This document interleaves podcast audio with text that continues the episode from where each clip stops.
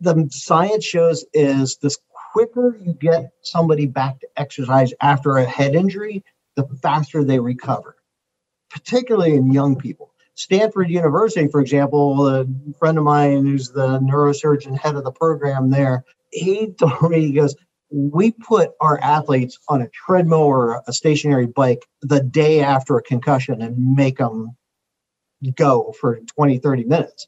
I'm like, what if they have a headache? And he goes, I give them a Motrin and tell them to keep running. I mean, he goes, they get better so much quicker. So those are the first two, diet and exercise. They help stimulate what we call the endogenous or endocannabinoid system, which is that fine-tuned system that keeps us happy and healthy and our, keeps our immune system in tune. It's sort of that equalizer for our immune system and our and our brain.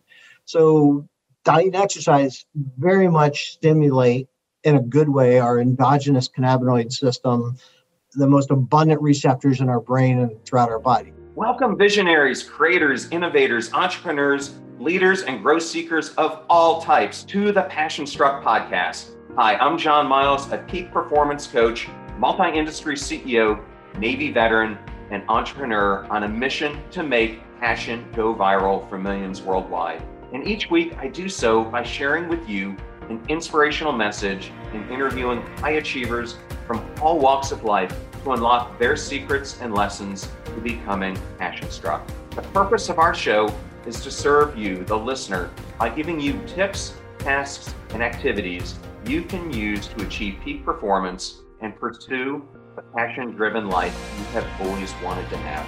Now, let's become passion struck. Welcome to episode 55 of the Passion Struck podcast and my interview with retired Army Colonel Dr. Michael Lewis. Former linebacker for the San Diego Chargers, Junior Seau said, When I first started playing football, a headache was called a headache, and now it is called a concussion. Over the last few decades, and unfortunately, with Junior Seau's passing, more and more is being learned about the impact of traumatic brain injury and how it affects millions of people across the world. You see, brain and brain injuries are like snowflakes. Every person and every brain injury is different, and that is often one of the most misunderstood aspects of traumatic brain injuries. Each year, an estimated 2.5 million people in the US alone experience a traumatic brain injury, but the actual incident level is unknown because so many of them are just not reported. And according to the CDC, there are currently 5.3 million people in the United States alone who suffer from the long term impacts of traumatic brain injury. Now, let me introduce our guest. Dr. Michael Lewis is an expert on brain health and in the prevention, management, and rehabilitation of both concussions and traumatic brain injury. He founded the nonprofit Brain Health Education and Research Institute in 2011 when he retired as a colonel after 31 years of distinguished service to our country. His pioneering work has helped literally thousands of people, and he is regularly featured in the media, including CNN's Sanjay Gupta MD show and numerous radio shows and podcasts. He is the author of the Amazon best-selling book called When Brains Collide What Every Athlete and Parent Should Know About the Prevention and Treatment of Concussions and Brain Injuries. Now, through Brain Care, he brings his experience and expertise in both diagnosing and treating brain injuries and also fostering overall better brain health. He is a graduate of the U.S. Military Academy at West Point and Tulane University School of Medicine.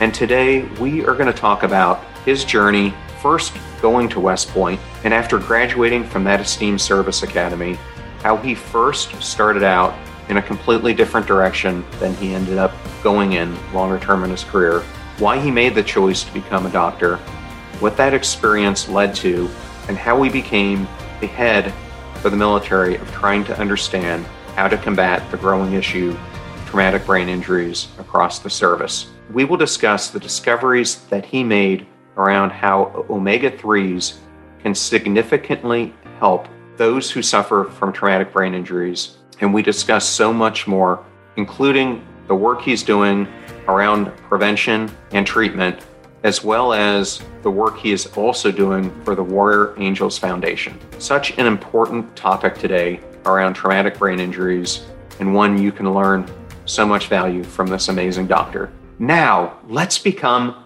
passion struck.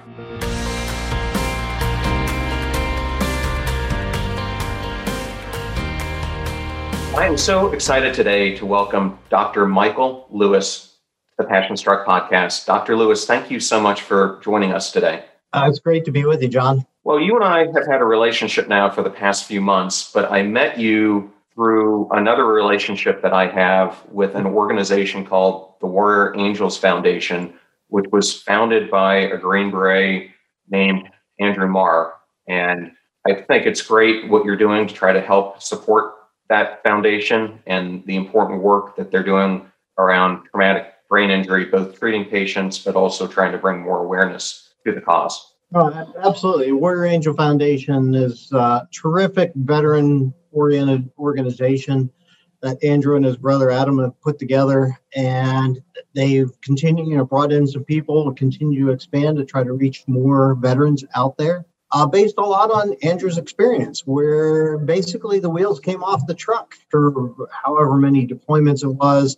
I believe he was a um, an explosives guy, so lots of exposure to those types of things. Plus, he had played college football, uh, so all those things compounded to the point where he was gun in his mouth, struggling with, you know, do I live or die? And managed to find the right help and turn it around and said, we got to do this for our fellow veterans. And so it's an honor for me to be part of that from the medical side to uh, to help the Warrior Angel Foundation.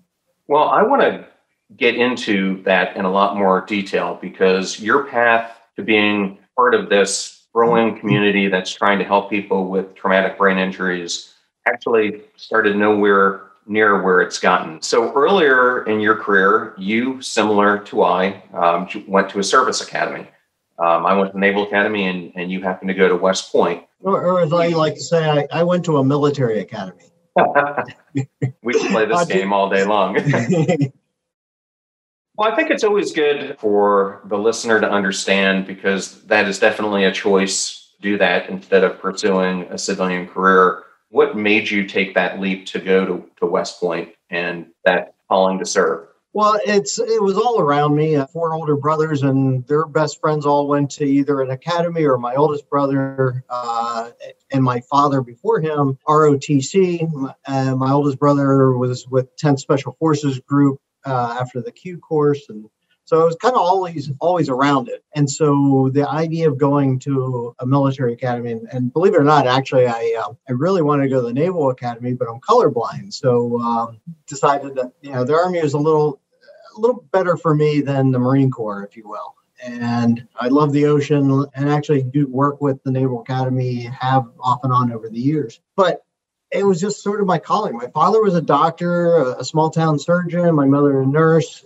and underlying that, I when I was at West Point, I took all the prerequisites for medical school to keep that option open. And then I, I say I went out and I played Army for a few years. You know, I did airborne school, Ranger school, spent a year on the DMZ in Korea, went to Fort Ord when the when the Seventh Infantry Division was turning to a, this light concept. So it was a fantastic experience of my five years. And you reach that point, as you know, you got that five year commitment. And then sort of like you wake up one day and you're being recruited by Procter and Gamble or whatever for industry.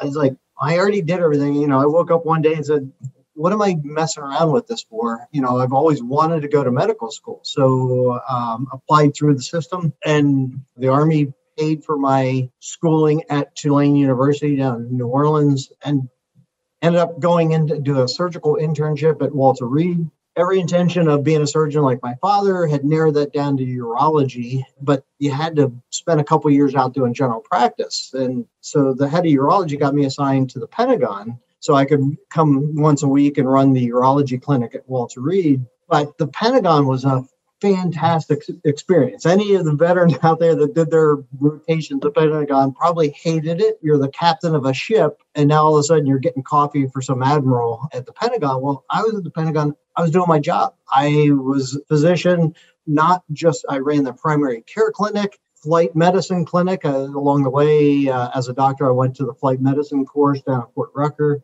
I ran the executive medicine services, so taking care of all the flag officers uh, and above, as well as I ran the emergency medical service for the whole Pentagon community, the 26, 28,000 person community. So we did all. It was a fantastic experience. And the short of it is, I discovered nights and weekends and travel as well. I started doing travel with Congress and things like that. And so I ended up, instead of urology and surgery, I ended up going into preventive medicine and public health. Because I kind of looked at it and said, how do we keep people healthy and out of hospitals? And, you know, there's got to be a better way. I mean, just the sick care system, taking care of the people who are already sick enough to be in a hospital.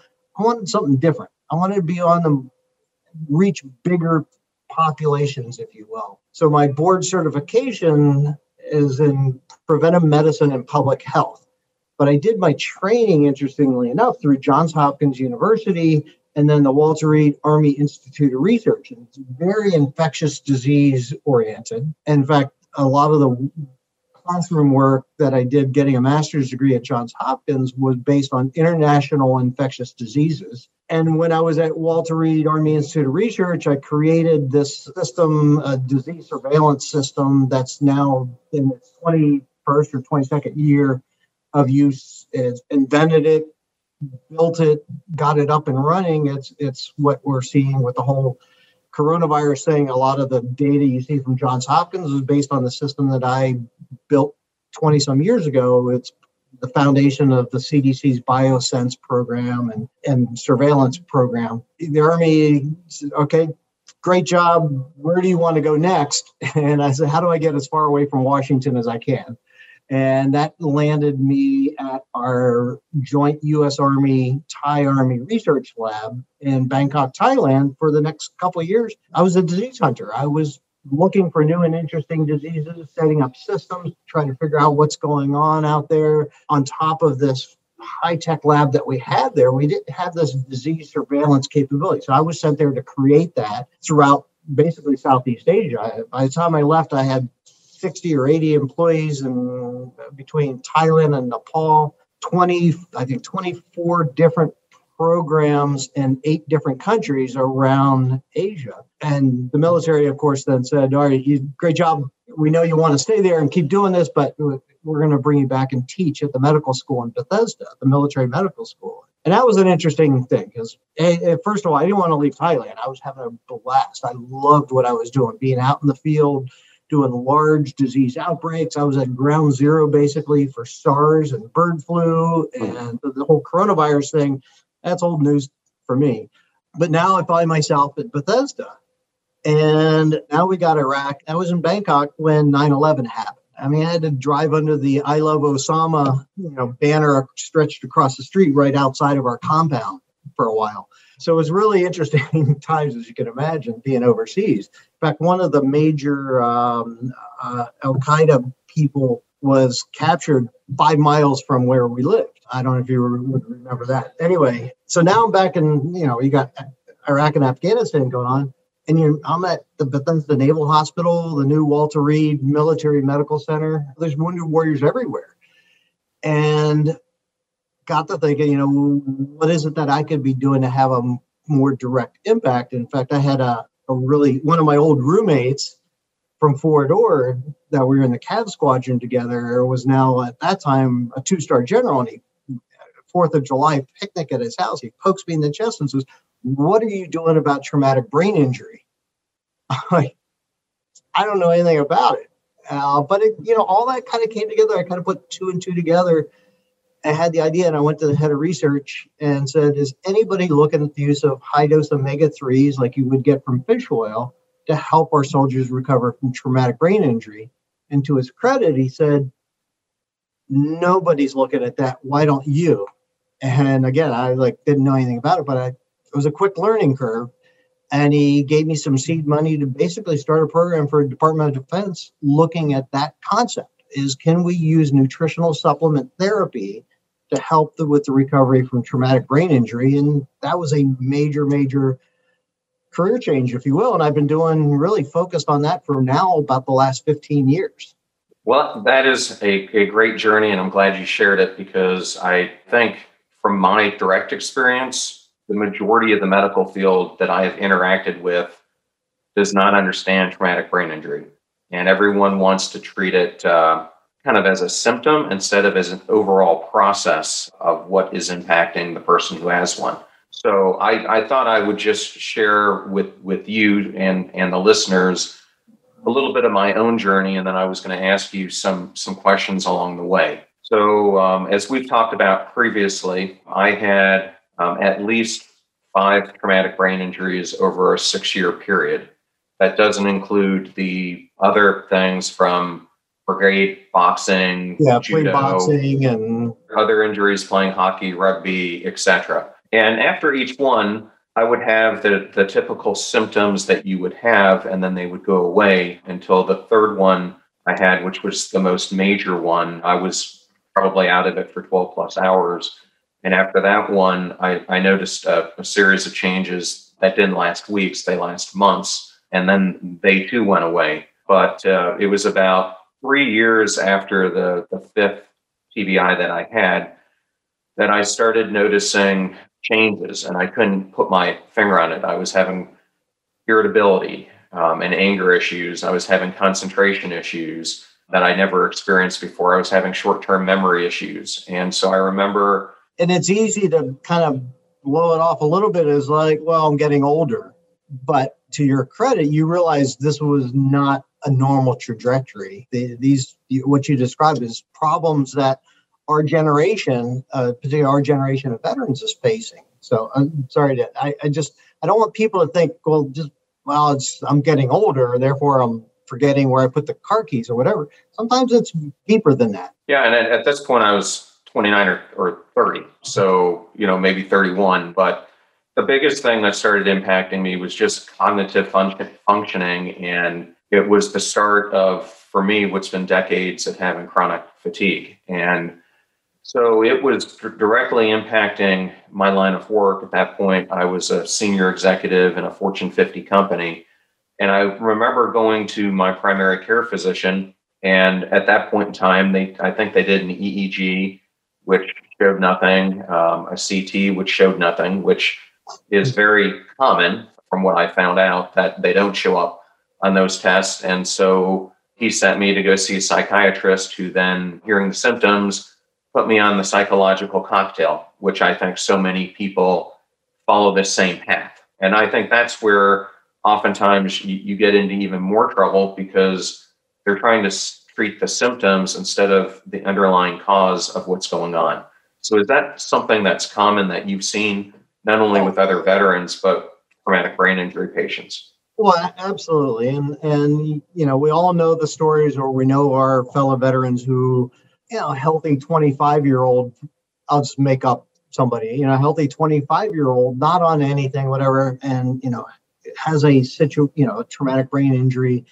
And they leave the, every time they go to it, as a physician, you feel, if you don't feel for your patients, then why are you a physician? But you want to help your fellow man, and particularly in the military, you want to help your fellow soldiers.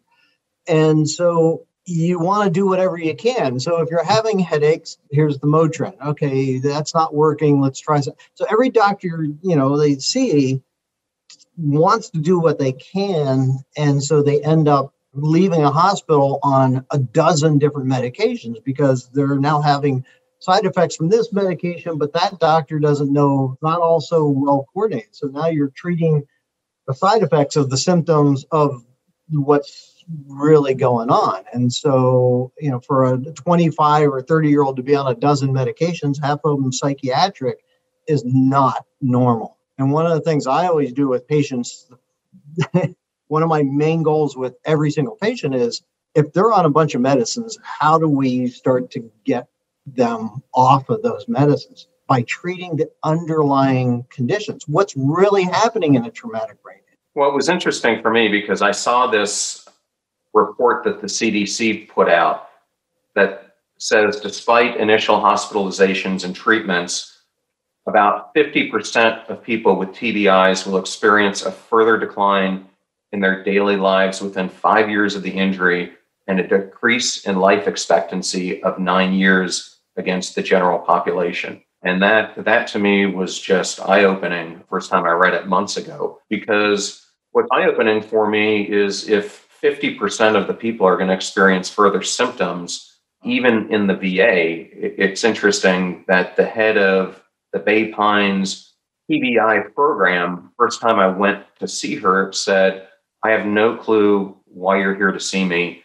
If you ever had a TBI, it would have been at that point of time and you wouldn't be experiencing anything from it this long afterwards. And so for me, I didn't give up. I think I told you the story at this point.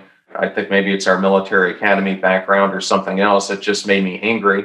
And so I ended up uh, going on this research, and that's how I ended up finding Andrew Marr. And it's also how I ended up finding uh, Dr. Brody who I told you about, I was running out of options. And so I went all the way to Walter, Walter Reed, to the person who was doing all the research on it, and said, I need help. This is what's going on. Within 10 minutes of hearing me, he goes, Yes, it sounds exactly like you have an issue. He sent me to the Haley VA system, who, within one conversation of talking to their person who heads the polytrauma center, said, You're suffering from every single symptom that the special forces guys we treat every single day has. But what was so concerning for me is 90% plus probably would have given up at that first person's discussion, and they probably would have gone this uh, down this path of continuing to feel the symptoms and not doing something about it. So, what, what do you think systemically is causing this mistreatment to happen? Well, I mean, Andrew Marr put a plug for his book, Tales from the Blast Factory and it really describes his journey of what you were just talking about. He went from program to program to program to program within the DoD military system, including the. Um, sorry, I'm just totally blanked on it. Anyway, he went from system, system, system, program to program, program, and no, all they were doing is either throwing drugs at it or nobody was really hitting the underlying cause. But he didn't give up and like you, he kept seeking, and he was on active duty at the time. And so he kept seeking and seeking and seeking. And it wasn't until he met a uh, a doctor down. I don't remember exactly how he connected with Mark Gordon down in LA, who basically is looking at functional endocrinology. And Mark Gordon looked at him and said, "Oh, this is all from your exposure to traumatic brain injuries," and and looked at his blood work and and so on. And basically gave him a, a the short of the story is gave him a shot of testosterone, and Andrew Marr felt like all of a sudden somebody turned on the lights in the room a couple hours later when his brain started to function again. And so uh, we just one of the things I butt up against all the time. I'm an outsider. I mean, I gave you my background. I trained in infectious disease and public health and prevention. I did not train in neurology or neurosurgery, which or sports medicine, which makes me very much an outsider. So it's hard for me to sort of get into those uh, cliques, if you will. But because I'm an outsider, I looked at this problem not with the lens of my training. So cardiologist is looking at the heart, and an ortho- orthopod's looking at the bones, and you know, and so on and so on. I kind of looked at it more, much more holistic approach because I wasn't hindered by my background and by my training. It was all new to me. I mean, I had to relearn the biochemistry. I had to relearn what I knew about the brain. And I, I mean, I literally had to seek out people to teach me on these things. And so not everybody has that luxury, certainly not in the civilian side where you, you know, if you're not seeing patients, you're not making money. In the military, I at least had that option. I still had a, a salary and I was in a I was a professor at the Uniformed Services University. So I had that flexibility outside of teaching my courses. I had that flexibility to develop the research and develop that intellectual knowledge, but it wasn't easy. And I immediately sought out the world's leading experts on who knows anything about omega 3s in the brain and that led me to about four or five people. I mean, that was all I could identify was like who knew anything at that time. Get ready to supercharge your hiring experience with Indeed, our fantastic partner.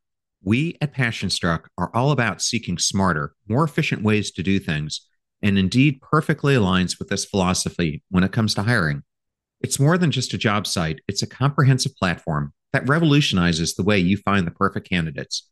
With its powerful matching engine and over 350 million global monthly visitors, Indeed streamlines the hiring process, bringing top talent straight to you. No more sifting through endless unqualified resumes. Indeed does the heavy lifting just for you.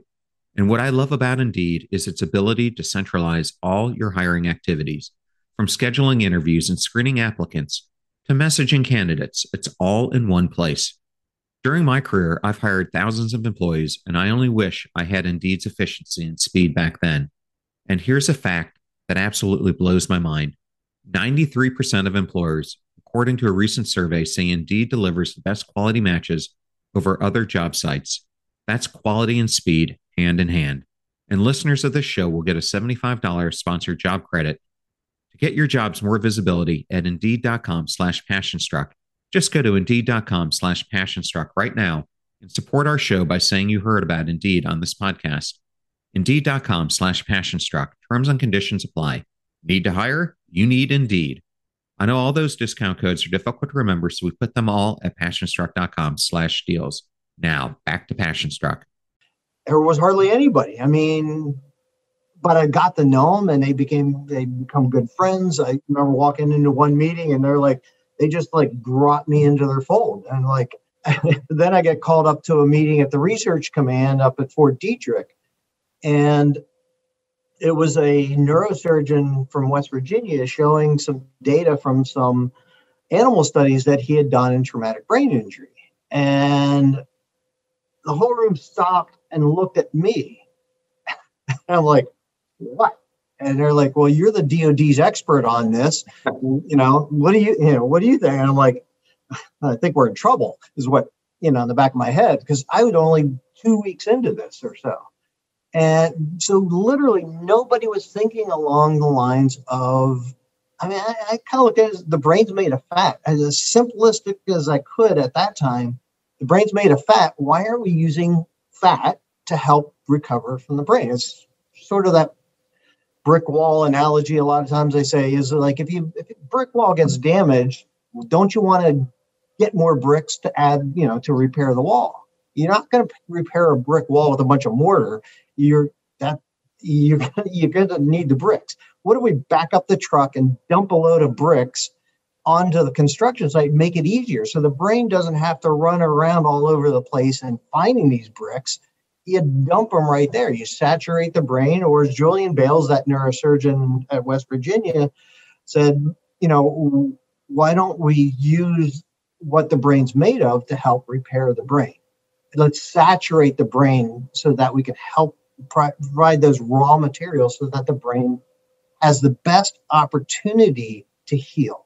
Not doesn't mean it will heal, but if you don't have that foundation, so the bricks of the brain are DHA or these omega 3 molecules that most abundantly found in fish oil. So I had the idea of like, we could do this slow or we could do this fast. I want to back up a big dump truck of DHA and dump it on the brain and let the brain have the best opportunity to heal. And I was just lucky, I guess, in many ways, because it worked. and I had a couple of really big initial successes, including one that ended up on CNN and front page of USA Today and other you know, attention grabbing publications and stuff like that, that it actually worked.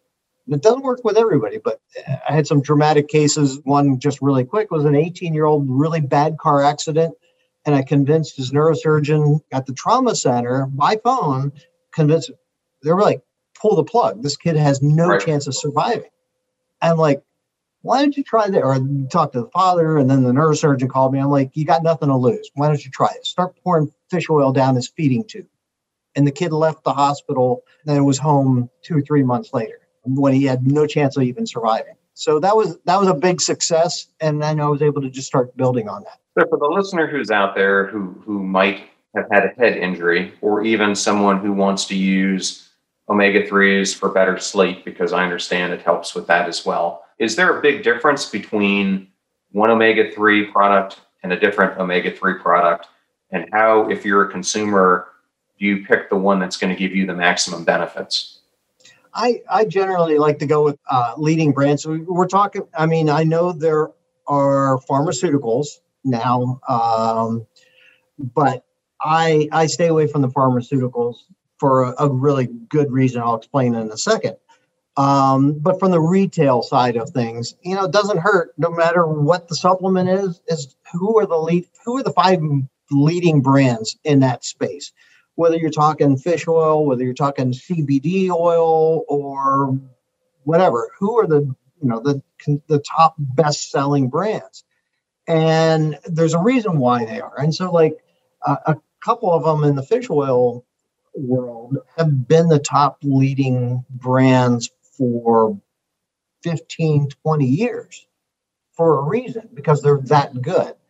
And you get what you pay for. So if you want to go to Costco and get a five gallon jug of fish oil for $6, you're either going to have to take a lot of them or you're anyway it, it's you get what you pay for you're going to pay more for a good quality and what's a good quality if it's in my opinion and digestibility is a big thing and this is where I go from the pharmaceutical side. The quantity is important, but it's the quantity of the actual omega 3s, not the amount of fish oil.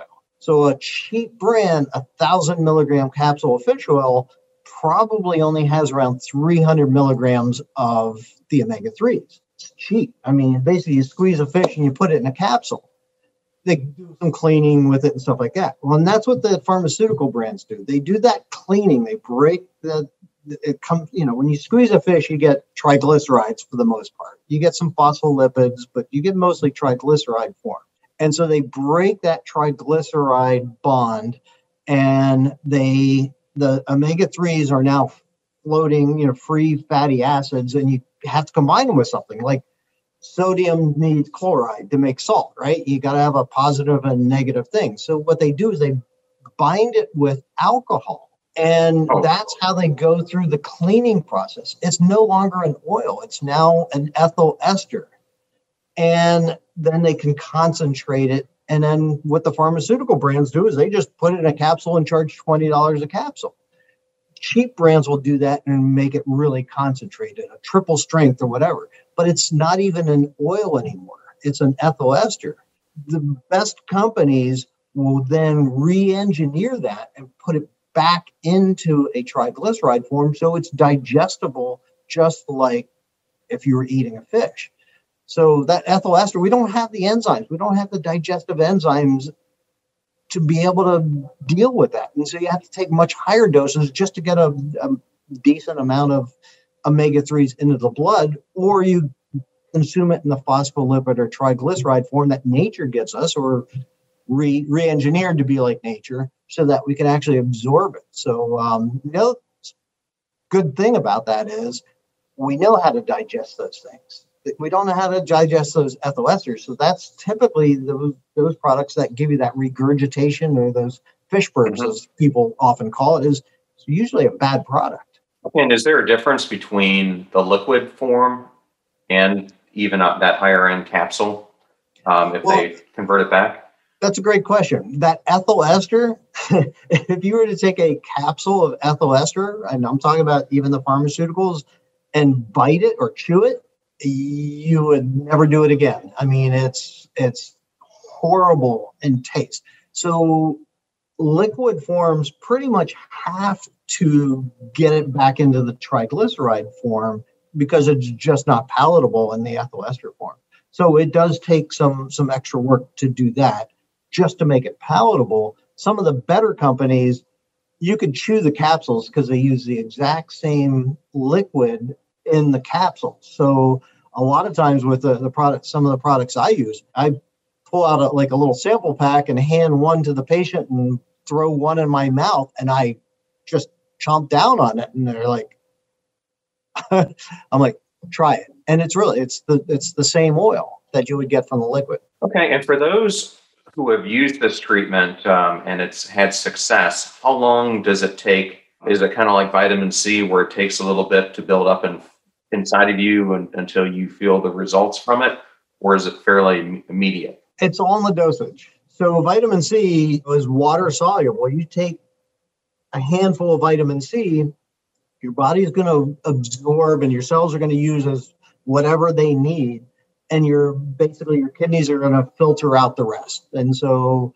vitamin C is hydrophilic, uh, so you pee it out.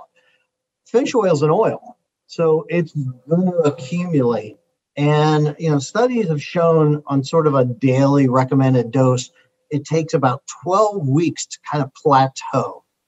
I'm like, I'm dealing with traumatic brain injury. I, I don't want to wait 12 weeks. So Julian Bailes, the, the neurosurgeon in West Virginia, he um, he was the neurosurgeon that took care of the Sago mine survivor back in 2006. And Barry Sears, the zone diet guy, they connected and they started pouring fish oil down his, that guy, that survivor's feeding tube, pretty high doses, like 30 grams a day kind of thing. And it still took three to four weeks to reach that saturation level. So from the very beginning, it's like, how do we get the levels up higher quicker?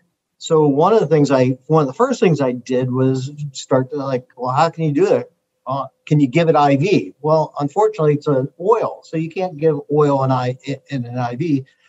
I started working with a German company and invented a way to do that, patented it. The Army owns the patent. It's it's been licensed out by a, a company up in New York trying to further develop it. And my idea was how many omega-3 molecules can we put in a say a 20 milliliter syringe that a battlefield medic would have with them in the middle of nowhere afghanistan and somebody gets injured you got iv access you give a push of omega-3s to help and the reason why so i'm going to backtrack for half a second why omega-3s why are we talking about this brain's made of fat think of it in most basic terms cholesterol is a fat so you need cholesterol omega 6 type of fats and omega 3 type of fats. Omega 6 and omega 3, that's really where the balance, that interesting thing comes in. Omega 6s, both are absolutely necessary. Omega 6s, their downstream effect is promote inflammation and help blood clot. Omega 3s is to balance that. They share the same enzymes and everything else. And so the omega 3s dampen the inflammation or help resolve the inflammation, the downstream effects, help resolve the inflammation and help keep the blood from clotting, meant to balance those omega 6s. The problem is our diets are so skewed to omega 6s 25, 30 to 1 when nature meant for it to be a balance.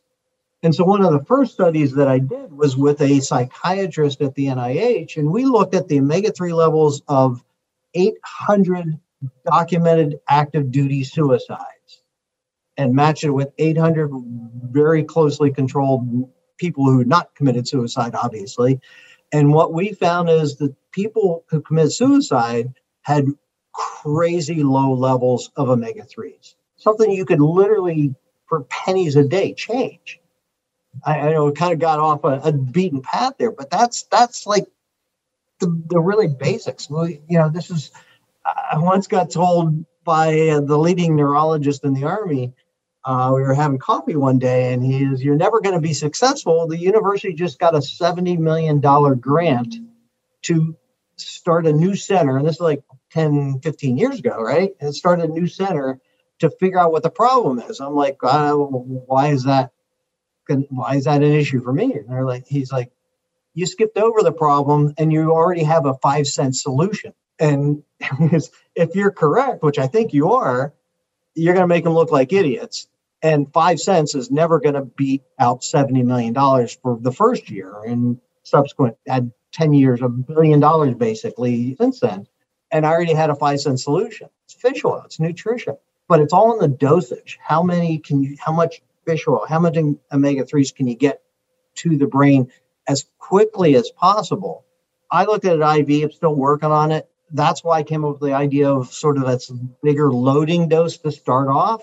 And then get back down to sort of more normal levels after a couple weeks. Did you know that Forbes magazine recently cited that 70% of individuals who do personal development, masterminds, and one on one coaching benefited from better work performance, increased communication skills, and overall better relationships? And we at Passion Struck are obsessed with self development coaching, and mentorship. That is why we've created a free resource to help you unlock your hidden potential. Because people doing great things in business and life are just like you, only they've had a coach along the way. And we've got that covered too.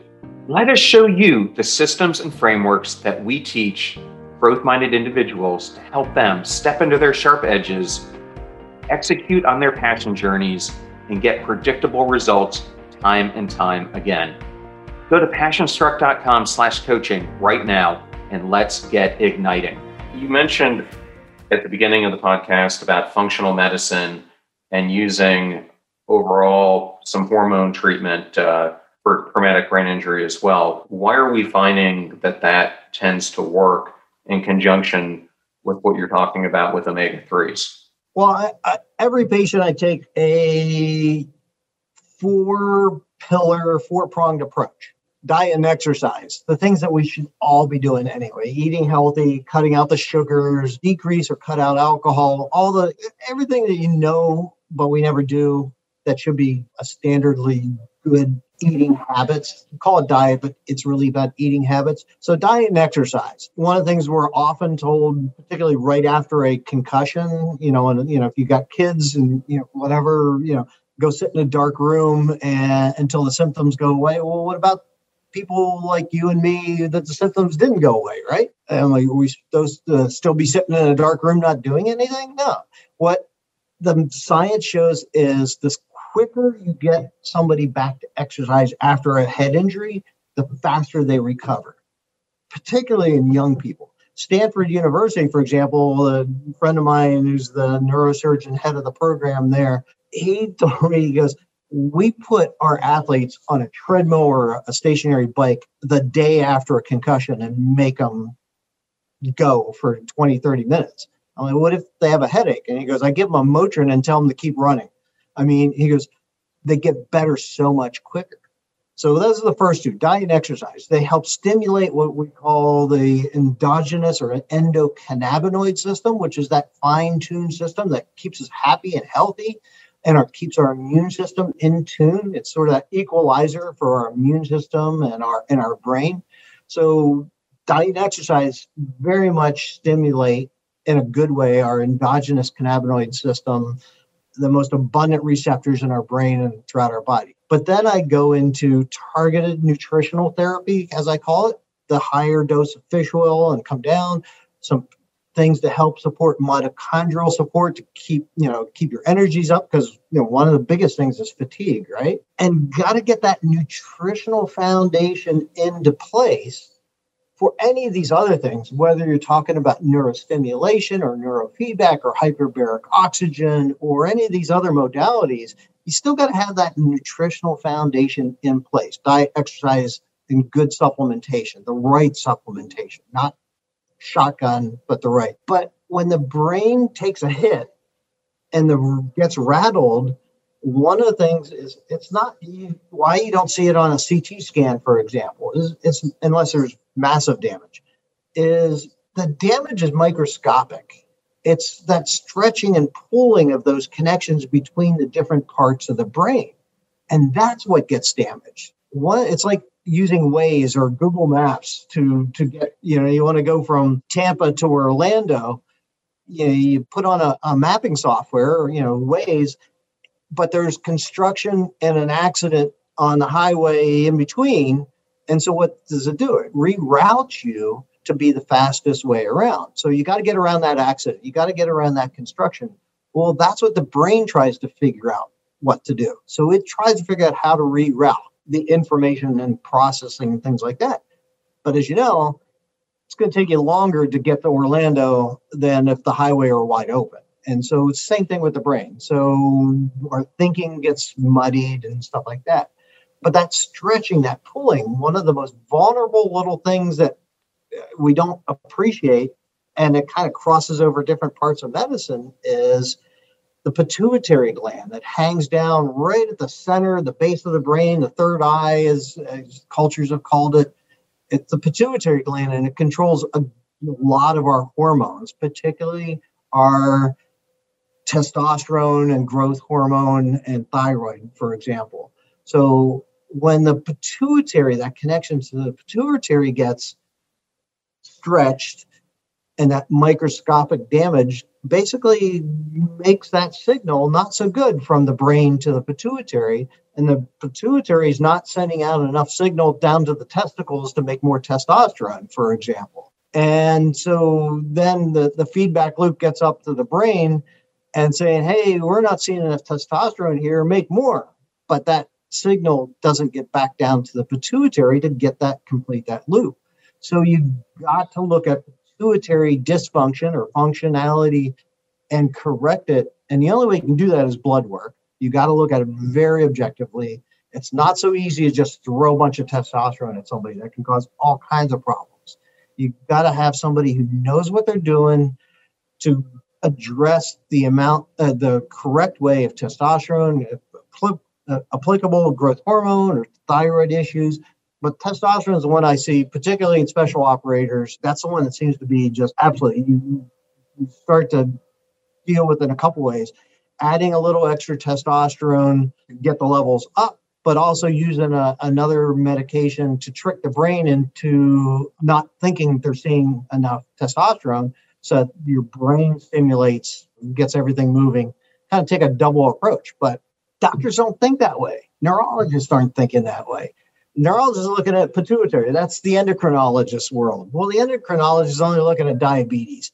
Um, you know, and they're like, well, that's the brain. That's the neurologist. You know, so nobody's nobody's taking ownership. There's no concussion doctor. There's no TBI specialty because it crosses over these different specialties, and so it kind of gets lost in that stovepipe, that silo of our specialization in medicine, nobody's really looking at the bigger picture, that functional medicine or integrative medicine approach. I don't say nobody, but it's it, it, we're getting better at it, but it's just it's been a hard yeah. road. And I've, I've talked to many of the doctors at the VA, um, and they say that uh, they're aware of the studies, and I've provided them some of the studies that I found, whether it's been Dr. Mark Gordon's or, or others that I have found about this functional medicine approach, and they acknowledge that there have been success to it, but they're not authorized to use it at the VA yet, which to me sounded kind of crazy because you would think that's one of the most susceptible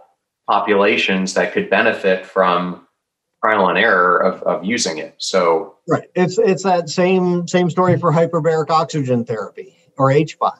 Exact same story. Yeah, we know it will probably work, but we're not authorized to use it. Well, I'm going to switch gears here a little bit. So you ended up founding an organization called Brain Care, and then you have a sister nonprofit, if I understand this correctly, called the Brain Health Education and Research Institute. And I wanted you to explain to the audience what is the goal of both, and why do both a nonprofit and a for-profit in conjunction?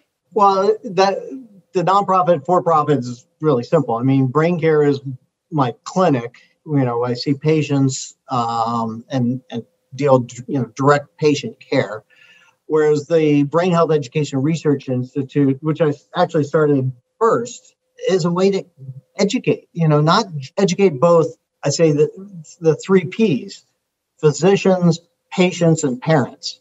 And educate means two different things here. And so I try to do the two approaches. I use it as a an education tool, uh, both the website that I put information out there, and I put it out there for now almost nine or 10 years for free, not very for profit like. Uh, I literally put out the protocols out there for free. And brainhealtheducation.org, if people want to look that up, but I also try to, uh, sometimes I'm better about it and I got to get some interns or something to help but updating, you know, what's going on in the news because I want every day I'm getting a, a, Google alert feed to see what's new in traumatic brain injury and omega threes and so on. And at times I've been better about uploading some of that latest news, what's going on in those worlds. So it's really about education. But education, like I said, two things though. It's, um, you know, uh, there's the t- doctors don't believe it unless they read it in a medical journal. As much as that is wrong and wrong with that statement, a former uh, chief editor of the New England Journal of Medicine, for example, after she retired, said 50% of all everything we've ever published is wrong. 50%. This is the, one of the leading journals in the world. It's crazy, but if they don't read it in a medical journal, they won't believe it.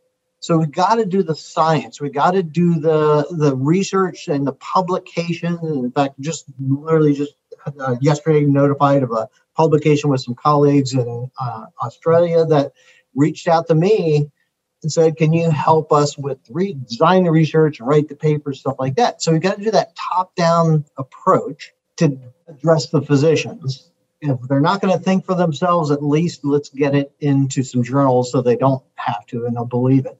But also that grassroots, that bottom-up approach, that mothers against drunk driving approach. I, you know, so I wrote a book called When Brains Collide, and it's available on Amazon. And what its target audience is essentially soccer moms, if you will. It's very specifically designed to educate somebody who's looking for answers, that grassroots approach. I say mothers and wives can change the world. Us guys, we're too stupid or too stubborn. Mothers and wives, you know, they can change the world. And so we need that grassroots approach. So I want to educate those people. You know, you you got a 16 year old high school ice hockey player who's now can't get out of bed because of a, a concussion or whatever. That mother's going to be looking and trying to find whatever she can to do what she can for her child. I mean, that's why I say mothers and wives can change the world. So you need that grassroots approach, you need that top down approach, and hopefully someday, somewhere, they're going to meet in the middle. Okay, and if you're someone who's listening to this and you you were like me and you've had long term symptoms that you're you're dealing with and you're frustrated, what are the first one or two steps that you would take if you were in their situation uh, to get the help that they need? The first thing is, you know, I hate to put it this way, but Dr. Google has a lot of answers. Not always good. You can find the right one, but uh, and that's how people find me is they're searching for answers on the internet. And um, I've been told many a times by many people that I'm the world's worst marketing person because I, I don't. I got to figure out a better way to sort of get that message out. But a part of it is a you know just running into resistance from other physicians. Uh, the most common email that I'll get, for example, will be my mother, my brother, my uncle, my cousin is in a coma in the hospital after a car accident, and I saw what the work that you do. How do I convince the doctors to give my loved one fish oil? And the doctors are resistant to it. So that's the most common thing. But it's really about research. Organizations like the Warrior Angel Foundation are a great place to start. If you're, you know, especially for the traumatic brain injury concussion side of things. If you're really struggling with PTSD, for example, and I, I know you wanted to go into PTSD a little bit, getting that nutritional, that hormonal foundation in place is going to make all the difference in the world. It may eliminate the PTSD side of things by treating the traumatic brain injury. Why is underlying all of this is inflammation? You got to treat that inflammation in the brain. But one of the other one of the best other organizations that veteran organizations I'm associated with and a medical advisor to that really has switched their focus to PTSD is the Boulder Crest Foundation. And they have the Boulder Crest Retreat in Northern Virginia is the original one, and they have now one in Southern Arizona as well. But they're also getting some good traction to work with the VA and implement their post-traumatic growth or uh, system, their PATH program. Don't ask me what PATH stands for, but P A T H H. But it's based on the concept of taking that that traumatic incident and turning it around and learning how do we grow from that. And they're having great success in the world of PTSD. So much so, like I said, the VA is is basically starting to create programs to go around the country to teach this warrior path program for post traumatic growth. Okay, well, that's great. Um, and if someone would like to get a hold of you, you gave your nonprofit website earlier. How can they get a hold of you personally? I'll let you do some personal marketing here. I, three websites that you can try. Sort of a catch-all one, if you can't remember anything else, is drmichaellewismd.com. And so that's just sort of my bio and kind of send you in different directions. drmichaellewismd.com. So drmichaellewismd.com as a, a generic place to start. You can learn, you know, my background and why I do what I do and what I've done, what I've done. As a patient, if you're looking, seeking for help, two things, two directions I would send you. One is if you want to come directly to me, go to braincare.center not .com, braincare.center. And that's my practice website. Look the information there, but the new patient tab, you want to come to me as a patient, go in that direction. If you're a veteran and you're struggling financially or whatever other reason, or you just want that support from veterans organizations, absolutely go to the Warrior Angel Foundation. We're really trying to ramp that up. Uh, it looks like we're just on the cusp, I believe, we have a commitment for a significant financial commitment to grow the Warrior Angel Foundation. I'm not sure it's even hit the bank kind of yet, but that's going to allow Andrew and Andy, another, um, you got Andrew and Andy, who are basically running this Warrior Angel Foundation, both former Green Berets. Well, actually, Andy's in the reserve still, but it's going to allow them to focus on this full time instead of their evening job, if you will. So, Warrior Angel Foundation, absolutely critical. If you're a veteran that's struggling and you want that veteran support from fellow veterans, get to the Warrior Angel Foundation. And then again, general educational information, brainhealtheducation.org, brainhealtheducation.org. I'm, you know, on Facebook and all that other stuff someday I'll fire the uh, my chief marketing officer, but you know I, I still gotta still got to do my job. Okay. Well, great. Well, Dr. Lewis, thank you so much for joining us today. Such insightful conversation, and I really appreciate it. my pleasure. I wanted to take this opportunity at the end of the show to thank all of you, the listeners, for listening and watching the Passion Struck podcast. I know you've got absolutely millions of choices out there and it means so much of us that you tune in and support our cause of making Passion go viral. Just this week, we surpassed a huge milestone. Not only did we cross 75,000 downloads of the podcast in just six months, we also achieved an even larger milestone, and that is over 1,000 five star ratings of the podcast, which means so much to me because that comes directly from the audience. And in the upcoming weeks, we have amazing episodes to showcase for you. These include a number of episodes that I'm doing on the topic of mental health, as well as upcoming interviews with astronaut Kayla Barron, who is preparing to blast off to the ISS in October, former astronaut Wendy Lawrence, who will discuss her career in the shuttle program, but also her ideas on both peak performance and what is occurring in the space program today. I also have Navy SEAL turned doctor Bob Adams, who will discuss his journey from the SEAL teams to becoming an Army colonel and then a family physician. I also have on NASCAR driver Jesse Iwuji and finally Navy SEAL Commander Mark Divine, the author of Unbeatable Mind. So much great content. I'm so excited you're here and that I can share it with you. Thank you so much for joining us. The purpose of our show is to make passion go viral. And we do that by sharing with you the knowledge and skills that you need to unlock your hidden potential. If you want to hear more, please subscribe to the Passion Struck podcast on Spotify, iTunes, Stitcher, or wherever you listen to your podcasts at. And if you absolutely love this episode, we'd appreciate a five star rating on iTunes and you sharing it with three of your most growth minded friends so they can post it as well to their social accounts and help us grow our Passion Struck community.